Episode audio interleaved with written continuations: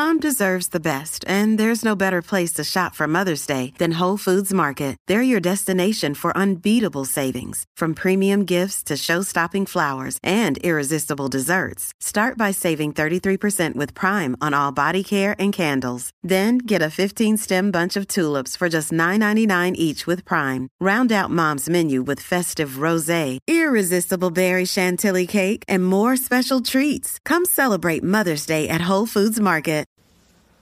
Well, howdy there, Internet people. It's Beau again. So, today we are going to talk about mushrooms on Mars and what we can learn from mushrooms on Mars.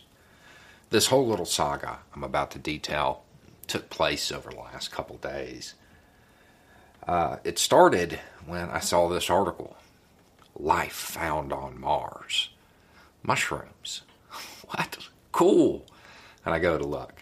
And sure enough, it details this whole idea that the rover photographed these mushrooms.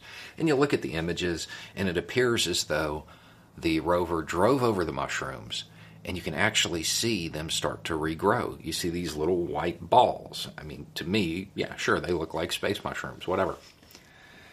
And it makes sense. And I'm like, okay, cool. That's interesting. In the article, I see one name that I vaguely recognize but can't place where. Sure enough, okay, cool. Next day rolls around. There are no mushrooms on Mars. Headline. Man. I go and read it. And uh, it basically says no, what you're seeing, those little white balls, those are rocks. And when the rover drove over them, it pushed them down into the loose soil, and then the soil fell off and they appeared to be growing. Yeah, I mean that kind of does make a little bit more sense. Seems more more likely than than space mushrooms. And then the name that I recognized, I remembered why because the article pointed it out. I once read an entire article that was well, let's just say pointing out that this person is not necessarily well respected within the scientific community. So, what happened? It's a slow news week. New study came out, seemed kind of groundbreaking, and it got headlines. And then they covered the fact that it got debunked. And that's fine. That's all right. But what happens when news starts to break in between that first study and it being debunked?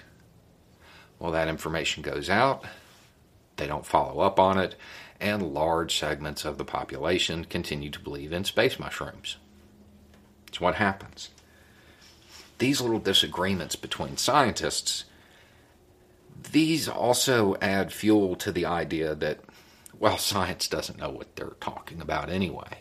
Why should we listen to the experts? They can't agree. Ah, I mean, a consensus developed pretty quickly that no, those weren't mushrooms, those were rocks. And they backed it up pretty well. That process is uh, peer review. Information and ideas put out.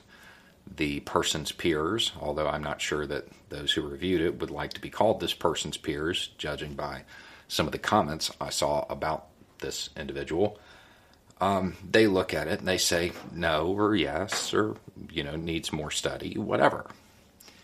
These disagreements they don't show that the experts don't know what they're talking about. They show that the system works. They show that when new information comes out it gets reviewed and a consensus develops. People from different fields look at it. And uh, debunk it, or lend their credibility to it. That's how it's supposed to work. And that's how it did in this case. And it all got covered, which was cool.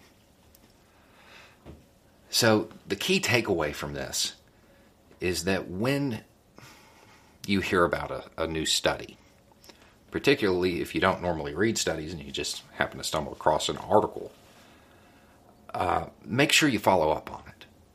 If it's new information, make sure you uh, don't fully commit to believing it until other people have reviewed it, people that have expertise in that area. Otherwise, space mushrooms. Anyway, it's just a thought. Y'all have a good day.